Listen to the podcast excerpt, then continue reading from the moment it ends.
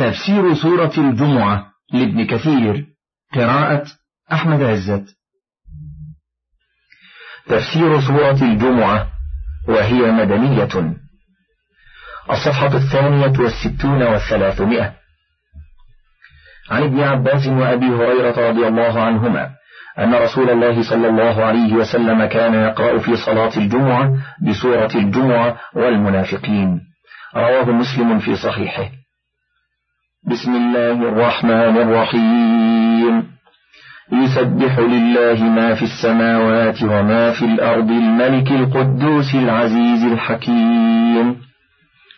هو الذي بعث في الأميين رسولا منهم يتلو عليهم يتلو عليهم آياته ويزكيهم ويعلمهم الكتاب والحكمة.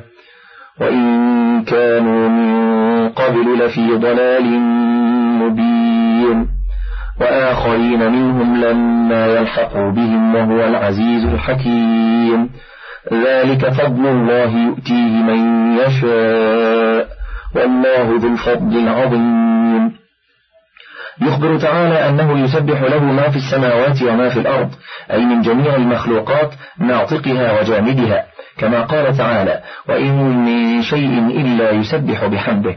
ثم قال تعالى الملك القدوس أي هو مالك السماوات والأرض المتصرف فيهما بحكمه وهو المقدس أي المنزه عن النقائص الموصوف بصفات الكمال. العزيز الحكيم تقدم تفسيرهما غير مرة وقوله تعالى هو الذي بعث في الأميين رسولا منهم. الأميون هم العرب كما قال تعالى وقل للذين أوتوا الكتاب والأميين أسلمتم فإن أسلموا فقد اهتدوا وإن تولوا فإنما عليك البلاغ والله بصير بالعباد. وتخصيص الأميين بالذكر لا ينفي من عداهم ولكن المنة عليهم أبلغ وأكثر كما قال تعالى في قوله وإنه لذكر لك ولقومك. وهو ذكر لغيرهم يتذكرون به. وكذا قال تعالى وأنذر عشيرتك الأقربين. وهذا وأمثاله لا ينافي قوله تعالى قل يا أيها الناس إني رسول الله إليكم جميعا. وقوله لأنذركم به ومن بلغ. وقوله تعالى إخبارا عن القرآن ومن يكفر به من الأحزاب فالنار موعده. إلى غير ذلك من الآيات الدالة على عموم بعثته صلوات الله وسلامه عليه إلى جميع الخلق أحمرهم وأسودهم. وقد قدمنا تفسير ذلك في سورة الأنعام بالآيات والأحاديث الصحيحة. ولله الحمد والمنة. وهذه الآية هي مصداق إجابة الله لخليله إبراهيم حين دعا لأهل مكة أن يبعث الله فيهم رسولا منهم يتلو عليهم آياته ويزكيهم ويعلمهم الكتاب والحكمة. فبعثه الله سبحانه وتعالى وله الحمد والمنة. على حين فترة من الرسل وطموس من السبل وقد اشتدت الحاجة إليه وقد نقط الله أهل الأرض عربهم وعجمهم إلا بقايا من أهل الكتاب أي نزرا يسيرا ممن تمسك بما بعث الله به عيسى بن مريم عليه السلام. ولهذا قال تعالى والذي بعث في الأميين رسولا منهم يتلو عليهم آياته ويزكيهم ويعلمهم الكتاب والحكمة وإن كانوا من قبل لفي ضلال مبين. وذلك أن العرب كانوا قديما متمسكين بدين إبراهيم الخليل عليه السلام فبدلوه وغيروه وقلبوه وخالفوه واستبدلوا بالتوحيد شركا وباليقين شكا. وابتدعوا أشياء لم يأذن بها الله وكذلك أهل الكتاب قد بدلوا كتبهم وخرفوها وغيروها وأولوها. فبعث الله محمدا صلوات الله وسلامه عليه بشرع عظيم كامل شامل لجميع الخلق. فيه هدايته والبيان لجميع ما يحتاجون إليه من أمر معاشهم ومعادهم والدعوة لهم إلى ما يقربهم إلى الجنة ورضا الله عنهم والنهي عما يقربهم إلى النار وسخط الله تعالى. حاكم فاصل لجميع الشبهات والشكوك والريب في الأصول والفروع. وجمع له تعالى وله الحمد والمنة جميع المحاسن ممن كان قبله وأعطاه ما لم يعط أحدا من الأولين ولا يعطيه أحدا من الآخرين. فصلوات الله وسلامه عليه دائما إلى يوم الدين. وقوله تعالى وآخرين منهم لما يلحقوا بهم وهو العزيز الحكيم قال الإمام أبو عبد الله البخاري رحمه الله تعالى حدثنا عبد العزيز بن عبد الله حدثنا سليمان بن بلال عن ثور عن أبي الغيث عن أبي هريرة رضي الله عنه قال كنا جلوسا عند النبي صلى الله عليه وسلم فأنزلت عليه سورة الجمعة وآخرين منهم لما يلحقوا بهم. قالوا من هم يا رسول الله؟ فلم يراجعهم حتى سئل ثلاثة وفينا سلمان الفارسي. فوضع رسول الله صلى الله عليه وسلم يده على سلمان الفارسي ثم قال لو كان الإيمان عند ثريا لناله رجال أو رجل من هؤلاء. رواه مسلم والترمذي والنسائي وابن أبي حاتم وابن جرير من طرق عن ثور بن يزيد الديلمي عن سالم أبي الغيث عن سالم أبي الغيث عن أبي هريرة به. ففي هذا الحديث دليل على أن هذه السورة مدنية وعلى عموم بعثته صلى الله عليه وسلم إلى جميع الناس لأنه فسر قوله تعالى وآخرين منهم بفارس. ولهذا كتب كتبه إلى فارس والروم وغيرهم من الأمم يدعوهم إلى الله عز وجل وإلى اتباع ما جاء به. ولهذا قال مجاهد وغير واحد في قوله تعالى وآخرين منهم لما يلحقوا بهم قال هم الأعاجم وكل من صدق النبي صلى الله عليه وسلم من غير العرب. وقال ابن أبي حاتم حدثنا أبي حدثنا إبراهيم بن العلاء الزبيدي حدثنا الوليد بن مسلم حدثنا أبو محمد عيسى بن موسى عن أبي حازم عن سهل بن سعد الساعدي قال قال رسول الله صلى الله عليه وسلم إن في أصلاب أصلاب أصلاب رجال ونساء من أمتي يدخلون الجنة بغير حساب. ثم قرأ. وآخرين منهم لما يلحق بهم. يعني بقية من بقي من أمة محمد صلى الله عليه وسلم. وقوله تعالى وهو العزيز الحكيم أي ذو العزة والحكمة في شرعه وقدره وقوله تعالى ذلك فضل الله يؤتيه من يشاء والله ذو الفضل العظيم يعني ما أعطاه الله محمد صلى الله عليه وسلم من النبوة العظيمة وما خص به أمته من بعثه صلى الله عليه وسلم إليهم مثل الذين حملوا التوراة ثم لم يحملوها كمثل الحمار يحمل أسفارا. بئس مثل القوم الذين كذبوا بآيات الله والله لا يهدي القوم الظالمين. قل يا أيها الذين هادوا إن زعمتم أنكم أولياء لله من دون الناس. فتمنوا الموت إن كنتم صادقين. ولا يتمنونه أبدا بما قدمت أيديهم والله عليم بالظالمين. قل إن الموت الذي تفرون منه فإنه ملاقيكم ثم تردون ثم تردون إلى عالم الغيب والشهادة فينبئكم بما كنتم تعملون. يقول تعالى ذاما لليهود الذين أعطوا أعطوا التوراة وحملوها للعمل بهائم لم يعملوا بها. مثلهم في ذلك كمثل الحمار يحمل أسفارا أي كمثل الحمار إذا حمل كتبا لا يدري ما فيها فهو يحملها حملا حسيا ولا يدري ما عليها. وكذلك هؤلاء في حملهم الكتاب الذي أوتوه حفظوه لفظا ولم يتفهموه ولا عملوا بمقتضاه بل أولوه وحرفوه وبدلوه. فهم أسوأ حالا من الحمير لأن الحمار لا فهم له وهؤلاء لهم فهوم لم يستعملوها. ولهذا قال تعالى في الآيات الأخرى أولئك كالأنعام بل هم أضل أولئك هم الغافلون. وقال تعالى ها هنا بئس مثل القوم الذين كذبوا بآيات الله والله لا يهدي القوم الظالمين. وقال الإمام أحمد رحمه الله حدثنا ابن نمير عن مجالد عن الشعبي عن ابن عباس قال قال رسول الله صلى الله عليه وسلم من تكلم يوم الجمعة والإمام يخطب فهو كمثل الحمار يحمل أسفارا والذي يقول له أنصت ليس له جمعة. ثم قال تعالى قل يا أيها الذين هادوا إن زعمتم أنكم أولياء لله من دون الناس فتمنوا فتمنوا الموت إن كنتم صادقين. أي إن كنتم تزعمون أنكم على هدى وأن محمدا وأصحابه على ضلالة فادعوا بالموت على الظاهر من الفئتين إن كنتم صادقين أي فيما تزعمونه قال الله تعالى ولا يتمنونه أبدا بما قدمت أيديهم أي بما يعملون لهم من الكفر والظلم والفجور.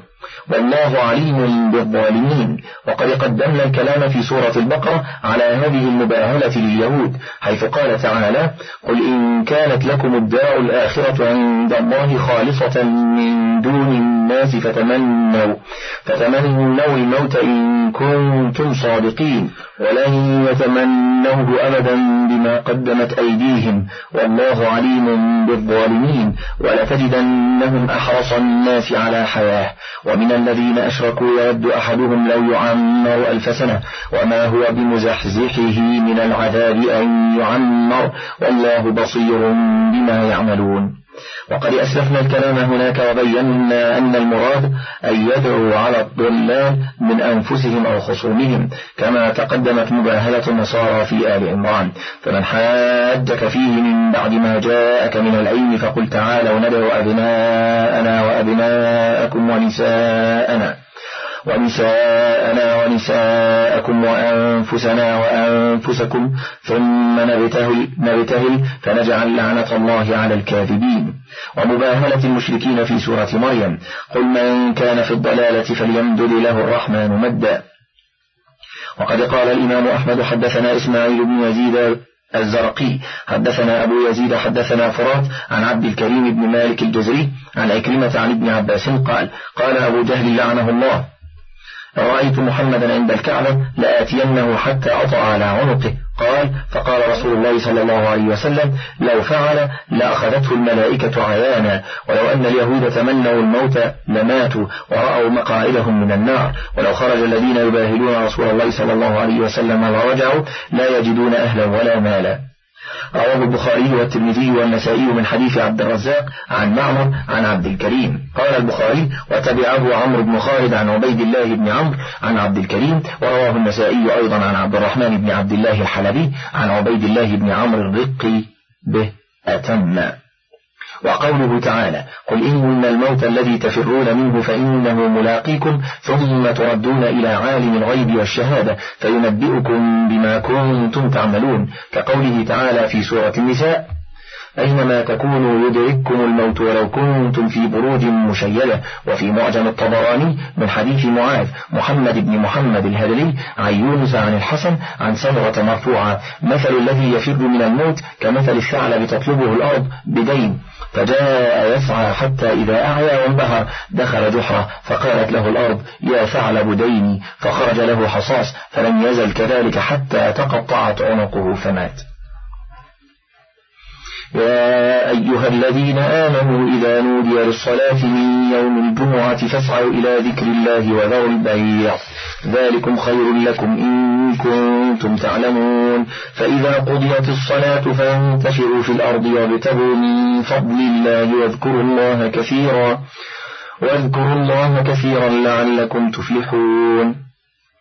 إنما سميت الجمعة جمعة لأنها مشتقة من الجمع فإن أهل الإسلام يجتمعون فيه في كل أسبوع مرة بالمعابد الكبار وفيه كمل جميع الخلائق فإنه اليوم السادس من السنة التي خلق الله فيها السماوات والأرض وفيه خلق آدم وفيه أدخل الجنة وفيه أخرج منها وفيه تقوم الساعة وفيه ساعة لا يوافقها عبد مؤمن يسأل الله فيها خيرا إلا أعطاه إياه كما ثبتت بذلك الأحاديث الصحاح.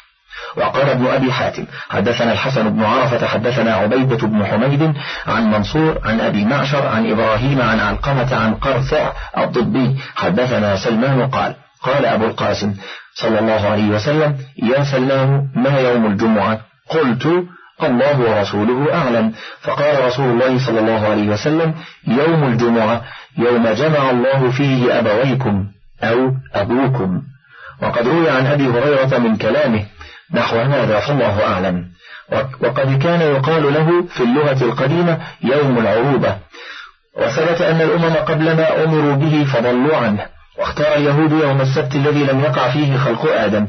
واختار النصارى يوم الأحد الذي ابتدأ فيه الخلق. واختار الله لهذه الأمة يوم الجمعة الذي أكمل الله فيه الخليقة. كما أخرجه البخاري ومسلم من حديث عبد الرزاق عن معمر عن همام بن منبه. قال هذا ما حدثنا أبو هريرة قال قال رسول الله صلى الله عليه وسلم نحن الآخرون السابقون يوم القيامة بيد أنهم أوتوا الكتاب من قبلنا ثم إن هذا يومهم الذي فرض الله عليهم فاختلفوا فيه فهدانا الله له فالناس لنا فيه تبع اليهود غدا والنصارى بعد غد. لفظ البخاري. وفي لفظ مسلم أضل الله عن الجمعة من كان قبلنا فكان لليهود يوم السبت وكان للنصارى يوم الأحد فجاء الله بنا فهدانا الله ليوم الجمعة فجعل الجمعة والسبت والأحد. وكذلك هم تبع لنا يوم القيامة نحن الآخرون من أهل الدنيا والأولون يوم القيامة المقضي بينهم قبل الخلائق. وقد أمر الله المؤمنين بالاجتماع لعبادته يوم الجمعة فقال تعالى يا أيها الذين آمنوا إذا نودي للصلاة من يوم الجمعة فاسعوا إلى ذكر الله. أي اقصدوا واعمدوا واهتموا في سيركم إليها. وليس المراد بالسعي ها هنا المشي السريع وإنما هو الاهتمام بها كقوله تعالى ومن أراد الآخرة وسعى لها سعيها وهو مؤمن وكان عمر بن الخطاب وابن مسعود رضي الله عنهما يقرآنها فامضوا إلى ذكر الله فأما المشي السريع إلى الصلاة فقد نهي عنه. لما أخرجاه في الصحيحين عن أبي هريرة عن النبي صلى الله عليه وسلم قال إذا سمعتم الإقامة فامشوا إلى الصلاة وعليكم السكينة والوقار ولا تسرعوا فما أدركتم فصلوا وما فاتكم فأتموا. لفظ البخاري. وعن أبي قتادة قال بينما نحن نصلي مع النبي صلى الله عليه وسلم إذ سمع جلبة رجال فقال فلما صلى قال ما شأنكم؟ قالوا استعجلنا إلى الصلاة. قال فلا تفعلوا. إذا أتيتم الصلاة فامشوا وعليكم السكينة. فما أدركتم فصلوا وما فاتكم فأتموا. أخرجاه. وقال عبد الرزاق أخبرنا معمر عن الزهري عن سعيد بن المسيب عن أبي هريرة رضي الله عنه قال قال رسول الله صلى الله عليه وسلم إذا أقيمت الصلاة فلا تأتوها تسعون ولكن ايتوها تمشون وعليكم السكينة والوقار. فما أدركتم فصلوا وما فاتكم فأتموا. رواه الترمذي من حديث عبد الرزاق كذلك. وأخرجه من طريق يزيد بن زريع عن معمر عن الزهري عن أبي سلمة عن أبي هريرة بمثله. قال الحسن أنا والله ما هو بالسعي على الأقدام ولقد نهوا أن يأتوا الصلاة إلا وعليهم السكينة والوقار ولكن بالقلوب والنية والخشوع. وقال قتادة في قوله تسعى إلى ذكر الله يعني أن تسعى بقلبك وعملك وهو المشي إليها وكان يتأول قوله تعالى فلما بلغ معه السعي أي المشي معه. وروي عن محمد بن كعب وزيد بن أسلم وغيرهما نحو ذلك. ويستحب لمن جاء إلى الجمعة أن يغتسل قبل مجيئه إليها. لما ثبت في الصحيحين عن عبد الله بن عمر أن رسول الله صلى الله عليه وسلم قال إذا جاء أحدكم الجمعة فليغتسل. ولهما عن أبي سعيد رضي الله عنه قال قال رسول الله صلى الله عليه وسلم غسل يوم الجمعة واجب على كل محتلم. وعن أبي هريرة قال قال رسول الله صلى الله عليه وسلم حق لله على كل مسلم أن يغتسل في كل سبعة أيام يغسل رأسه وجسده. رواه مسلم. وعن جابر رضي الله عنه قال قال رسول الله صلى الله عليه وسلم على كل رجل مسلم في كل سبعة أيام غسل. غسل يوم وهو يوم الجمعة. رواه أحمد والنسائي وابن حبان. وقال الإمام أحمد حدثنا يحيى بن آدم حدثنا ابن المبارك عن الأوزاعي عن حسان بن عطية عن أبي الأشعث الصنعاني عن أوس بن أوس الثقفي قال سمعت رسول الله صلى الله عليه وسلم يقول من غسل واغتسل يوم الجمعة وبكر وابتكر ومشى ولم يركب ودنا من الإمام واستمع ولم يلغو كان بكل له بكل خطوة أجر سنة صيامها وقيامها. وهذا الحديث له طرق وألفاظ وقد أخرجه أهل السنن الأربعة وحسنه الترمذي. وعن أبي هريرة رضي الله عنه قال إن رسول الله صلى الله عليه وسلم قال من اغتسل يوم الجمعة غسل الجنابة ثم راح في الساعة الأولى فكأنما قرب بدنه ومن راح في الساعة الثانية فكأنما قرب بقرة ومن راح في الساعة الثالثة فكأنما قرب كارشا أقرا ومن راح في الساعة الرابعة فكأنما قرب دجاجة. ومن راح في الساعة الخامسة فكأنما قرب بيضة فإذا خرج الإمام حضرت الملائكة يستمعون الذكر. أخرجاه. ويستحب له أن يلبس أحسن ثيابه. ويتطيب ويتسوك ويتنظف ويتطهر. وفي حديث أبي سعيد المتقدم غسل يوم الجمعة واجب على كل محتلم والسواك وأن يمس من طيب أهله. وقال الإمام أحمد؟ حدثنا يعقوب حدثنا أبي عن محمد بن إسحاق حدثني محمد بن إبراهيم التيمي عن عمران بن أبي يحيى عن عبد الله بن كعب بن مالك عن أبي أيوب الأنصاري سمعت رسول الله صلى الله عليه وسلم يقول من اغتسل يوم الجمعة ومس من طيب أهله إن كان عنده وليس من أحسن ثيابه ثم خرج حتى يأتي المسجد فيركع إن بدا له ولم يؤذي أحدا ثم أنصت إذا خرج إمامه حتى يصلي كانت كفارة لما بينها وبين الجمعة الأخرى. وفي سنن, وفي سنن أبي داود وابن ماجه عن عبد الله بن سلام رضي الله عنه أنه سمع رسول الله صلى الله عليه وسلم يقول على المنبر ما على أحدكم لو اشترى ثوبين ليوم الجمعة سوى ثوبي مهنته. وعن عائشة رضي الله عنها أن رسول الله صلى الله عليه وسلم خطب الناس يوم الجمعة فرأى عليهم ثيابا نمار فقال ما على أحدكم إن وجد ساعة أن يتخذ ثوبين لجمعته سوى ثوبي مهنته؟ رواه ابن ماجه. وقوله تعالى إذا نودي للصلاة من يوم الجمعة المراد بهذا النداء هو النداء الثاني الذي كان يفعل بين يدي رسول الله صلى الله عليه وسلم إذا خرج.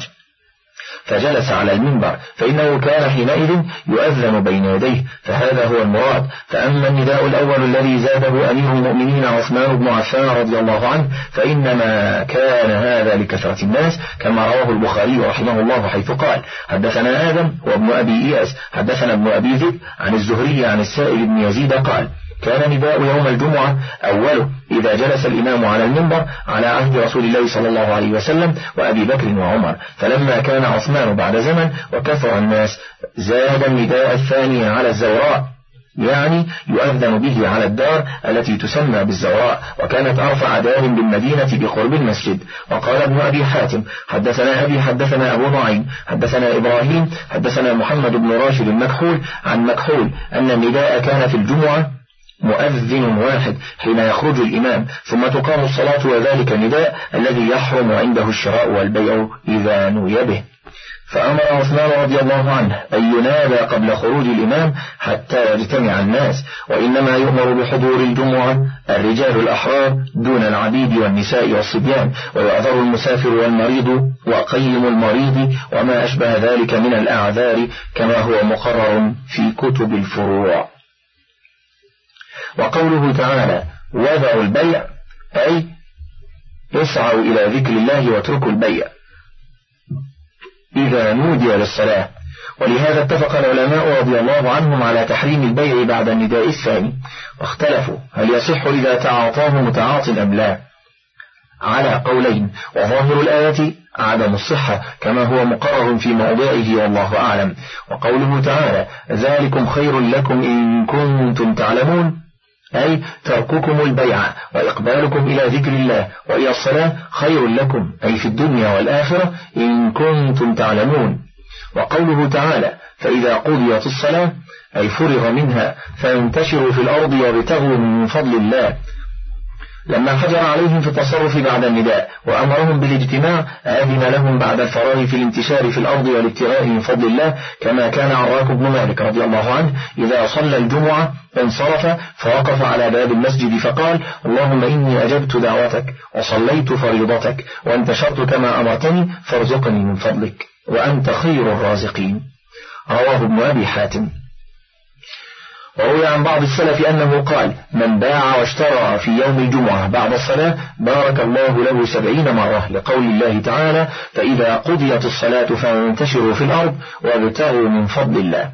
وقوله تعالى واذكروا الله كثيرا لعلكم تفلحون أي في حال بيعكم وشرائكم وأخذكم وإعطائكم اذكروا الله ذكرا كثيرا ولا تشغلكم الدنيا عن الذي ينفعكم في الدار الآخرة ولهذا جاء في الحديث من دخل سوقا من الأسواق فقال لا إله إلا الله وحده لا شريك له له الملك وله الحمد وهو على كل شيء قدير كتب الله له ألف ألف حسنة ومحى عنه ألف ألف سيئة وقال مجاهد لا يكون العبد من الذاكرين الله كثيرا حتى يذكر الله قائما وقاعدا ومضطجعا. وإذا رأوا تجارة أو لهوا انفضوا إليها وتركوك قائما. قل ما عند الله خير من اللهو ومن التجارة والله خير الرازقين. يعاتب تبارك وتعالى على ما كان وقع من الانصراف من الانصراف عن الخطبة يوم الجمعة إلى التجارة التي قدمت المدينة يومئذ. فقال تعالى وإذا رأوا تجارة أو لهوا انفضوا إليها وتركوك قائما. أي على المنبر تخطب. هكذا ذكره غير واحد من التابعين منهم أبو العالية والحسن وزيد بن أسلم وقتادة. وزعم مقاتل بن حيان أن التجارة كانت لدحية ابن خليفة. قبل أن يسلم وكان معها طبل فانصرفوا إليها وتركوا رسول الله صلى الله عليه وسلم قائما على المنبر إلا القليل منهم. وقد صح بذلك الخبر. فقال الإمام أحمد حدثنا ابن إدريس عن حسين عن سالم بن أبي الجعد عن جابر قال قدمت عير مرة المدينة. ورسول الله صلى الله عليه وسلم يخطب. فخرج الناس وبقي اثنا عشر رجلا. فنزلت وإذا رأوا تجارة أو لهوا انفضوا إليها. أخرجاه في الصحيحين من حديث سالم به. وقال الحافظ أبو يعلى حدثنا زكريا بن يحيى حدثنا هشيم عن حسين عن سالم بن أبي الجعد وأبي سفيان عن جابر بن عبد الله قال بينما النبي صلى الله عليه وسلم يخطب يوم الجمعة فقدمت عير إلى المدينة فابتدرها أصحاب رسول الله صلى الله عليه وسلم حتى لم يبق مع رسول الله صلى الله عليه وسلم إلا اثنا عشر رجلا. فقال رسول الله صلى الله عليه وسلم والذي نفسي بيده لو تتابعتم حتى لم يبق منكم أحد لسال بكم الوادي نارا. ونزلت هذه الآية وإذا رأوا تجارة أو لهوا انفضوا إليها وتركوك قائما. وقال كان في الاثني عشر الذين ثبتوا مع رسول الله صلى الله عليه وسلم أبو بكر وعمر رضي الله عنهما. وفي قوله تعالى وتركوك قائما دليل على أن الإمام يخطب يوم الجمعة قائما. وقد روى مسلم في صحيحه عن جابر بن سمرة قال كانت للنبي صلى الله عليه وسلم خطبتان يجلس بينهما يقرأ القرآن ويذكر الناس. ولكن ها هنا شيء ينبغي أن يعلم وهو أن هذه القصة قد قيل إنها كانت لما كان رسول الله صلى الله عليه وسلم يقدم الصلاة يوم الجمعة على الخطبة. كما رواه أبو داود في كتاب المراسيل حدثنا محمود بن خالد عن الوليد أخبرني أبو معاذ بكير بن معروف أنه سمع مقاتل بن حيان يقول كان رسول الله صلى الله عليه وسلم يصلي يوم الجمعة قبل الخطبة مثل العيدين حتى إذا كان يوم والنبي صلى الله عليه وسلم يخطب وقد صلى الجمعة فدخل رجل فقال إن دحية بن خليفة قد قدم بتجارة يعني فانفضوا ولم يبق معه إلا نفر يسير وقوله تعالى قل ما عند الله أي الذي عند الله من الثواب في الدار الآخرة خير من اللهو ومن التجارة والله خير الرازقين. أي لمن توكل عليه وطلب الرزق في وقته. آخر تفسير سورة الجمعة.